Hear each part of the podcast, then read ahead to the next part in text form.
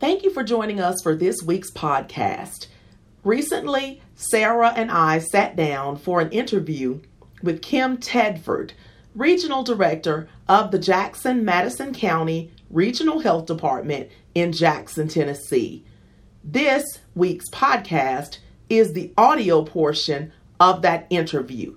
This is an update on the coronavirus pandemic and the latest on the vaccination efforts in Tennessee.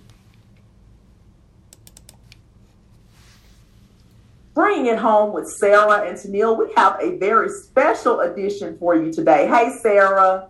Hey, how are you? Oh, I am good. I'm super excited that we're here. First of all, I'm going to put a date stamp on this because we don't usually do that, but information changes, guidance changes. So today is Wednesday, June 30th, 2021. And we are here with Miss Kim Tedford. Kim is the regional director of the Jackson Madison County Regional Health Department in Tennessee. And we're going to be talking about the latest on the coronavirus pandemic. We're going to be talking about the vaccine. We're going to be like just talking about the whole situation and where we stand right now because this year is half over as of today. And that's really hard for me to process. And Kim, I'll just have to be honest. I feel like I spent all of 2020 with you because you, were, giving updates on the situation on a regular basis. And I was on the edge of my seat, just like everybody else in the region, waiting to hear what Kim is going to say and, you know, what is the latest. And so here we are again wanting to know what the latest is. But it's going to kind of take a, a different turn today. But before Sarah gets going, and she's got some questions for you, but I want to know this because I've probably said this wrong too. I've been hearing people say now that the pandemic is over, we've been talking about post pandemic this, post pandemic that. Tell us, is the pandemic over? Are we waiting on you to give a big press conference one day to come out and say the pandemic is over? How are we going to know when the pandemic is over? Well, let me start by saying it's not over. Okay. Uh, there is light at the end of the tunnel, light that we didn't have uh, six months ago. Uh, we were in the the deepest part of the pandemic as far as Madison County is concerned about six months ago. That was some of our worst numbers. Um, but it's not over. Um, we hope and pray that we're on the right track to it being over. Uh, but we've still got some time to go. And as long as we're still having some transmission, um, in the community or in any community, then the pandemic's not over. Hmm. So we're not talking post pandemic. Um, no. That's not where we are just yet. So, okay, not what I want to hear. So, Sarah, take it away. Well, you know, that's what we want to do is as this is to put out facts, yeah. you know, and help people understand where we are. So my first question is right in, along with that. Um, as of this week, where does um, Tennessee stand on being vaccinated? I wish I could say that that we stand at the top uh, of, of our 50 states, but we don't. We're at the bottom. Um, right now, I think there's been about um, a little over 5 million doses of vaccine that's been given across the state, uh, which makes up about 37% of our population across the state that's been fully vaccinated. When you look at the state, kind of gives their, their data on um, people that are fully vaccinated and people that have only received one dose or one dose of a two dose vaccine series. And we're a little bit better in that. We're about 41% across the state of the population who have received one dose. Uh, some of those people will never get their second dose just because of side effects that they've had. They've chosen not to get that second dose. But um, we would really like to be at about 50% of the population right now. And like I said, we're at about 37% statewide. Um, we're better than that in Madison County, I will say, uh, but I'll, I'll hold off on that because I feel like that's going to be another question. well, you know, I'll tell you just from watching the news, there is so much talk about this Delta variant. Um, heard about it this morning. Um, you know, don't really know all the ins and outs of it, but how concerned should I be about this? If I've been vaccinated, uh, is this something that I'm covered against? And where are we seeing this Delta variant really just come into play? Well, anytime that you're dealing with a virus, viruses mutate. I know you've heard that word, mutation. That's where variants come from, is when the when the virus itself mutates.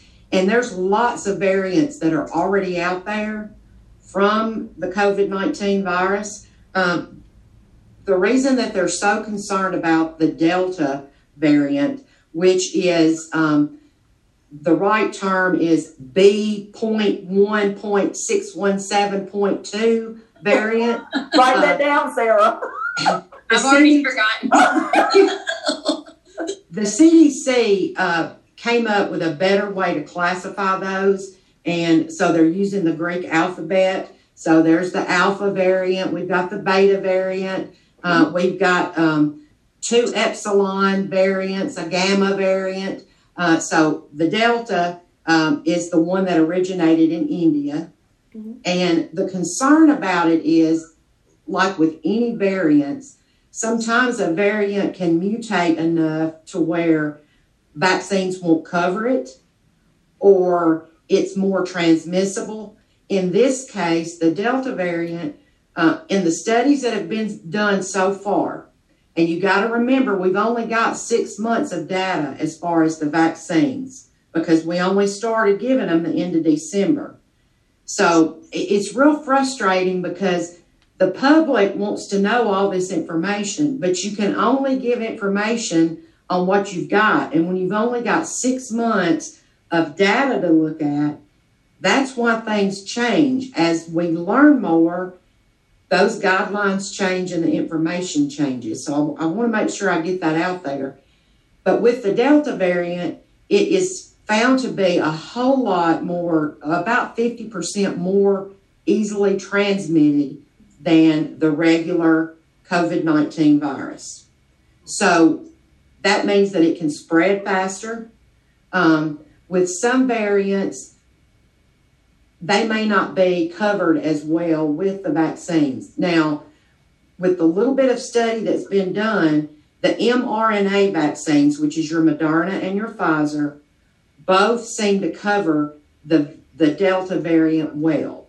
There's still some question about the Johnson and Johnson, which is the one dose vaccine, about the coverage of it for the Delta variant.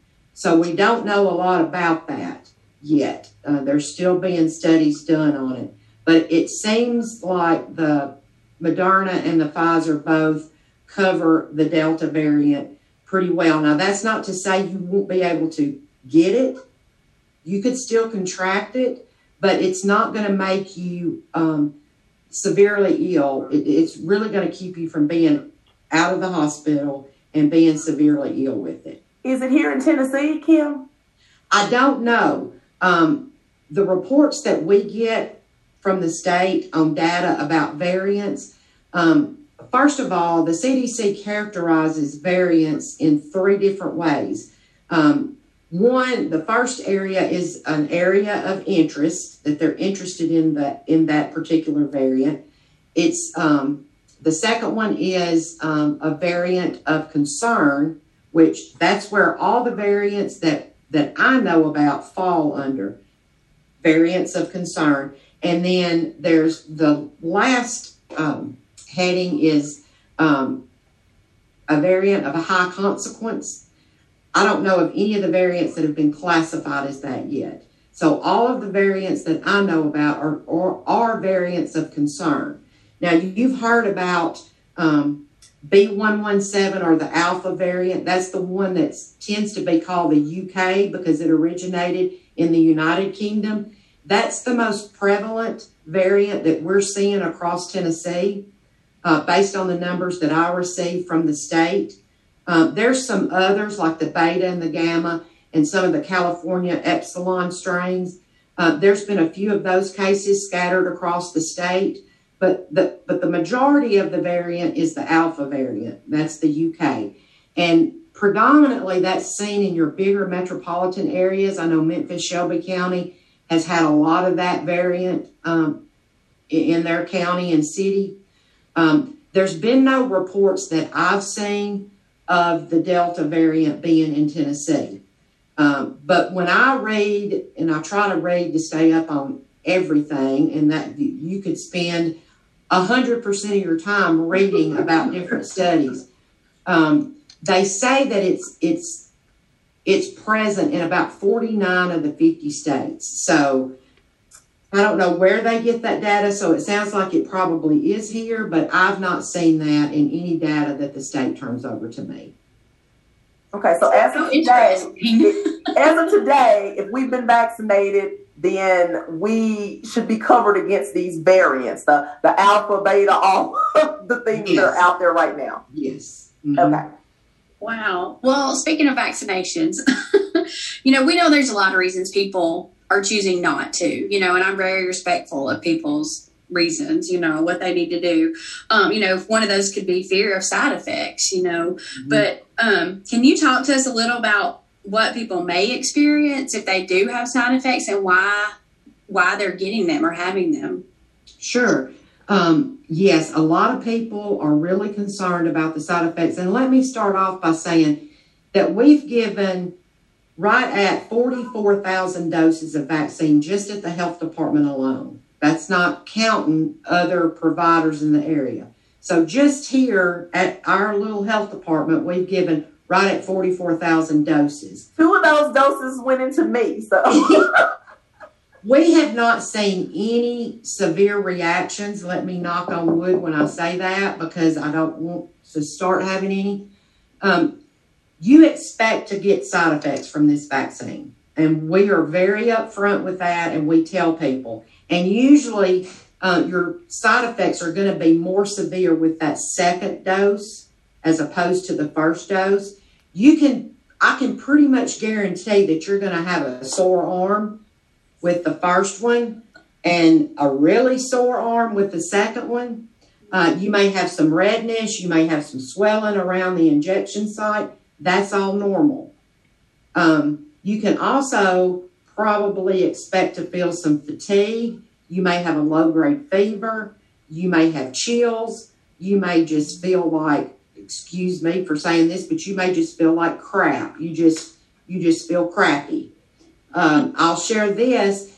Uh, those that are in my command staff here at the health department, we um, uh, man our operations center where all the phone calls come in, and we all got our second dose on the same day, and we were all at work just oh, I had a low grade fever, freezing to death, had a heater blowing. We all felt horrible, and you can expect that for 24 to 48 hours. May, I, we've heard some people complain of some nausea with that second dose. One thing that we have seen too is a lot of people that have had COVID in the last few months and then they get the vaccine, that first dose is usually the worst as far as side effects. Then and then the second one's not as bad if you've had COVID because you've already got those antibodies in your body that have been trying to fight against the COVID virus. So um, that's why that first dose gives you more side effects if you've had COVID 19. Now, Sarah, you had the vaccine and you didn't have any of the major, the chills, all of that. I didn't have the chills, all of that. Kim, we both just kind of had a sore arm. So that doesn't mean that our vaccine, like, didn't kick in as strongly as, as y'all no, about to die, no. right? no, no, it doesn't. Uh, my mother, who is 78 years old, she took the vaccine. She had nothing but a sore arm. Okay. Uh, so people's um, immune system react differently. Right. But so don't be alarmed if all you have is a sore arm, and don't be alarmed if you have the symptoms like some of us had, because that's just your body doing what it's supposed to do. Um, it means the vaccine's working uh, if you do have the symptoms. It doesn't mean that it's not working if you only have a sore arm. Okay. Are they keeping up with how many people that test positive now actually had the vaccine? You know, is that something that's being tracked? Yes. One of the things that we started doing once um, we started administering the vaccine is when we do our contact tracing, which is we talk to everybody that's reported to us with a positive test, we're going to try to contact them and uh, talk to them, find out who they've been in contact with, uh, so that we can um, give them instructions on about quarantine and isolation and those things. So we started asking that question Have you been vaccinated? And for a while, um, that information that goes to the state, um, they wanted to know everybody that tested positive that had been vaccinated. But, and I can't remember the date, I want to say it was around the 1st of May. They switched, um, they switched gears a little bit, and CDC was only concerned about those people that became positive and required hospitalization or they actually died from COVID 19 that had been vaccinated. You're always going to have some breakthrough cases because no vaccine is 100%. Um, so the real goal here is one of the primary goals with the vaccine is to prevent severe illness and death and hospitalizations is number one. Okay. Well, um, if you've had COVID, you kind of touched on this earlier, but if you've had it, do you still recommend people get the vaccine? Absolutely, okay. absolutely. Because here's the thing: um, natural immunity is is great, but you don't know how long that immunity is going to last. You know, we've we've played with this, and it's not a magic time period, but you know they say you're you're going to have some immunity for about three months, and then that immunity is going to start waning. Um, it's not magic. It doesn't mean that at 90 days all of your immunity is gone, but but they have to have a, a time period to look at. So basically, it's about three months. But three months after you've had COVID, within the, the end of that three month period, you want to think about. It's not going to hurt if you do it earlier but you certainly want to think about getting that vaccine um, at least at that three month mark after you've you've had COVID. Okay. Okay, so we're vaccinating children now. So we want to talk a little bit about that. Uh, what age group is currently eligible for a vaccine right now? And is the dose different than what adults get? Okay. Yeah, we're um, we're actually vaccinating 12 years and older. Uh, they, they've been approved to receive the Pfizer vaccine.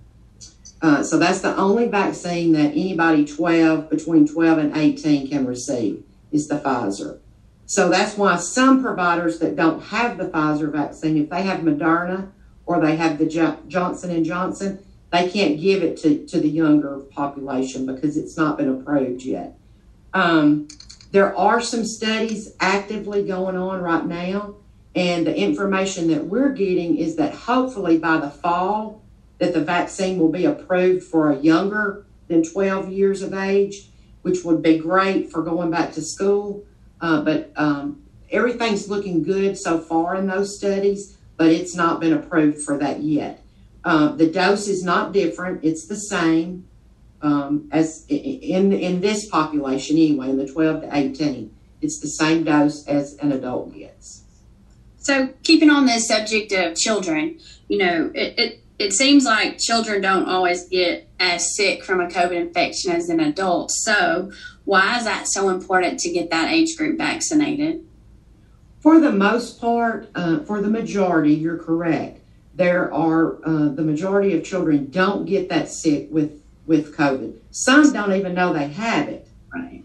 But the there are a few that that have gotten really sick, that have been hospitalized, that um, have gotten the multi-system. You've heard about the multi-system syndrome, where it affects different um, um, systems in the body. Um, and so there have been some of those children that have been diagnosed with that in the state of Tennessee. Uh, they give us that data also. I don't know about anybody locally um, that has been diagnosed with that or been hospitalized. We've had some children hospitalized, but they've come out of it um, and been discharged. But the, the problem with children is they can transmit it. Even if they're not that sick, So if they're out and about and they're exposed and they get COVID, you don't know who they can bring it back to. If there's an immunocompromised parent, if there's a grandparent, if they live with a grandparent, and we know that, that COVID's been extremely hard on the elderly population. Uh, not just the elderly, but extremely hard on that population. So it's more about them being able to transmit it um, to other people. Okay. Makes sense. Yeah. Yeah, it does. And Kim, we know some school systems are deciding to go mask optional when they go back to school, where you know kids can wear a mask or not wear a mask. Either is going to be acceptable. So, kind of talk about the parents that are on the fence. They don't really know whether they should make their kid mask up if it's not required. What are some of the things they need to consider in order to be able to make that decision for their children? Well, and, you've got a lot of parents that, you know, even at the end of this past school year, that were adamant, my child is not going to be in a mask all day. But folks, let me tell you, the kids have done better than most adults have. You know, kids just typically do what they're told to do. I have a grandson that was in the first grade. He never complained about his mask. He wore his mask in class all the time. But um, so kids tend to do better. It's parents that that don't do as well. I think first of all, uh, first of all, let me say this: the guidance from the CDC. Now they're going to be uh, probably updating some guidance before school starts.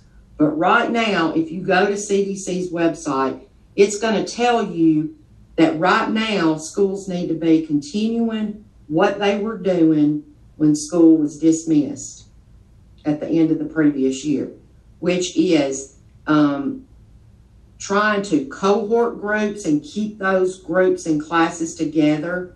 And when they can't social distance, to have them to wear a mask. Uh, I think you have to look at if it becomes optional here. I think you have to look at am I are my husband and I vaccinated? You know, are we going to be affected if if our child is in school, contracts COVID, and brings it back to our family. Uh, I think you have to look at that. Um, you know, I don't know how much you're going to know about the teacher and whether or not they've been vaccinated, but that's going to that's going to be a key in um, you know what the children in that classroom do if the teacher's vaccinated or not, and um, because the, especially for the elementary group, they're looking now, they're not going to have the opportunity to be vaccinated before school starts because it's not approved for them yet. So really kind of check back in before the beginning of school because like right. things are ever changing for mm-hmm. sure. Mm-hmm. Um, so speaking of masks, um, not speak of masks. um, you know, if you are fully vaccinated, um, what can you do safely now without wearing a mask? Um, you can safely do anything that you were doing prior to um, your vaccination or prior to the pandemic starting. You can do whatever you did prior to that without wearing a mask. However, um, she was going to put something at the end of that. I I don't mask unless I'm in a situation where I'm in a confined space with a large group of people, which I haven't been, but you don't know the vaccination status of those other people. Right. That you're around. Now, granted, your vaccine's going to prevent you from getting severely ill or being in the hospital uh, or possibly death. Um, there's still a chance that you could contract COVID 19 even after being vaccinated. It's very slim, but there is a chance. There, they have found out more information. At first, even after you were vaccinated, they were telling you to still wear a mask because they weren't sure about your ability to transmit it if you were exposed to it, they felt like you could still transmit it to other people. Now that the percentage has really decreased and they've learned more. So they know that the chances of you being able to transmit it after you've been vaccinated is very, very, very, very low, which is why they came out and said you don't have to mask. Okay. But if you're in situations, and also if you travel on an airplane, that's a requirement. You're going to have to be masked. They don't care whether you're vaccinated or not. Any kind of public um, transportation, uh, like a bus, a train, a plane, they're going to require you to mask. Some businesses are still going to require you to mask. Some, um, your job may require you to mask even after. Now, our ruling here at the health department, anybody, my nurses that that see patients in clinic, they're going to have a mask on. Um, we're asking everybody that comes into the health department to wear a mask because we don't know their vaccine status of everybody that comes in. Now, my staff, if you've been vaccinated, you can walk around the building and be in other people's offices without wearing a mask. But if you've not been vaccinated, then here it's still a requirement that you have to mask. Well, I know the local and the national conversation has definitely changed from testing to vaccinations in the recent months. But I do want to ask this question. So, if I'm vaccinated, fully vaccinated, and I learn that I've been exposed to somebody who's tested positive, do I quarantine? Do I need to go get tested? What do I do at that point? You do not have to quarantine. And that's kind of been a big selling point for people who've been on the fence about getting vaccinated. when they find out that they don't have to quarantine, uh, especially with student athletes, that was a big issue yeah. at the end of the school year because these kids that were playing sports, their team may be going to state and somebody came down with COVID and they've exposed the team and you know, it just created a lot of issues. So once you're vaccinated, you do not have to quarantine. You do need to monitor your symptoms. And if you develop any signs and symptoms, then you need to go get tested. But you don't need to just be tested because you've been exposed.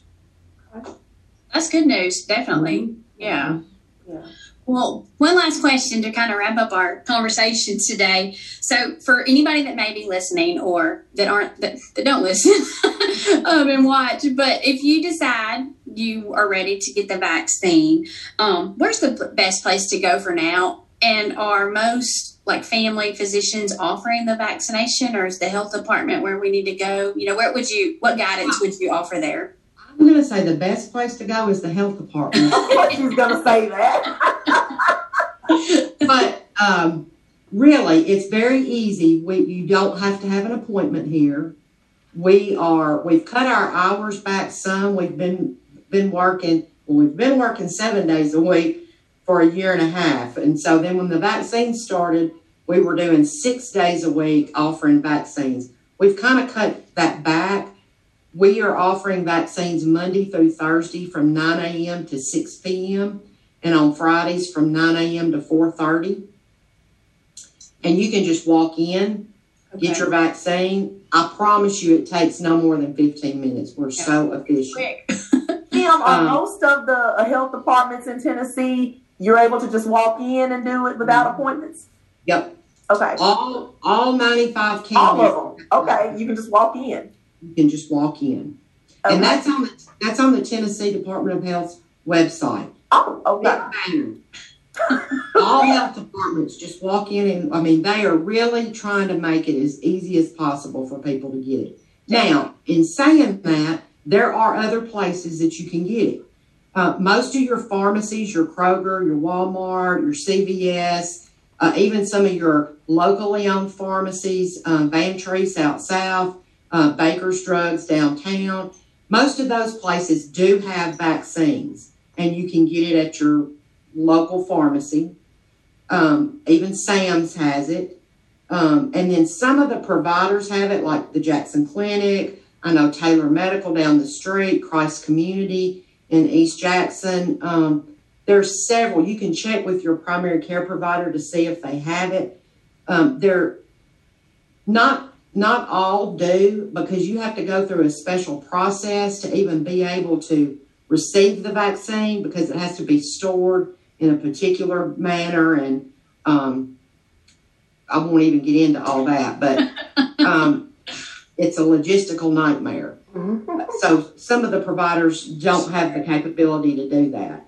But if you have a question about where you can find it, you can go to vaccines.gov and put in your zip code and it will pop up a map and tell you every provider that has the vaccine, the, the kind of ma- the manufacturer of the vaccine that they currently have in stock and what their hours are and everything. Oh, that's great. I didn't realize that. That- that'd Vaccines. Vaccines with an S dot gov. Dot gov.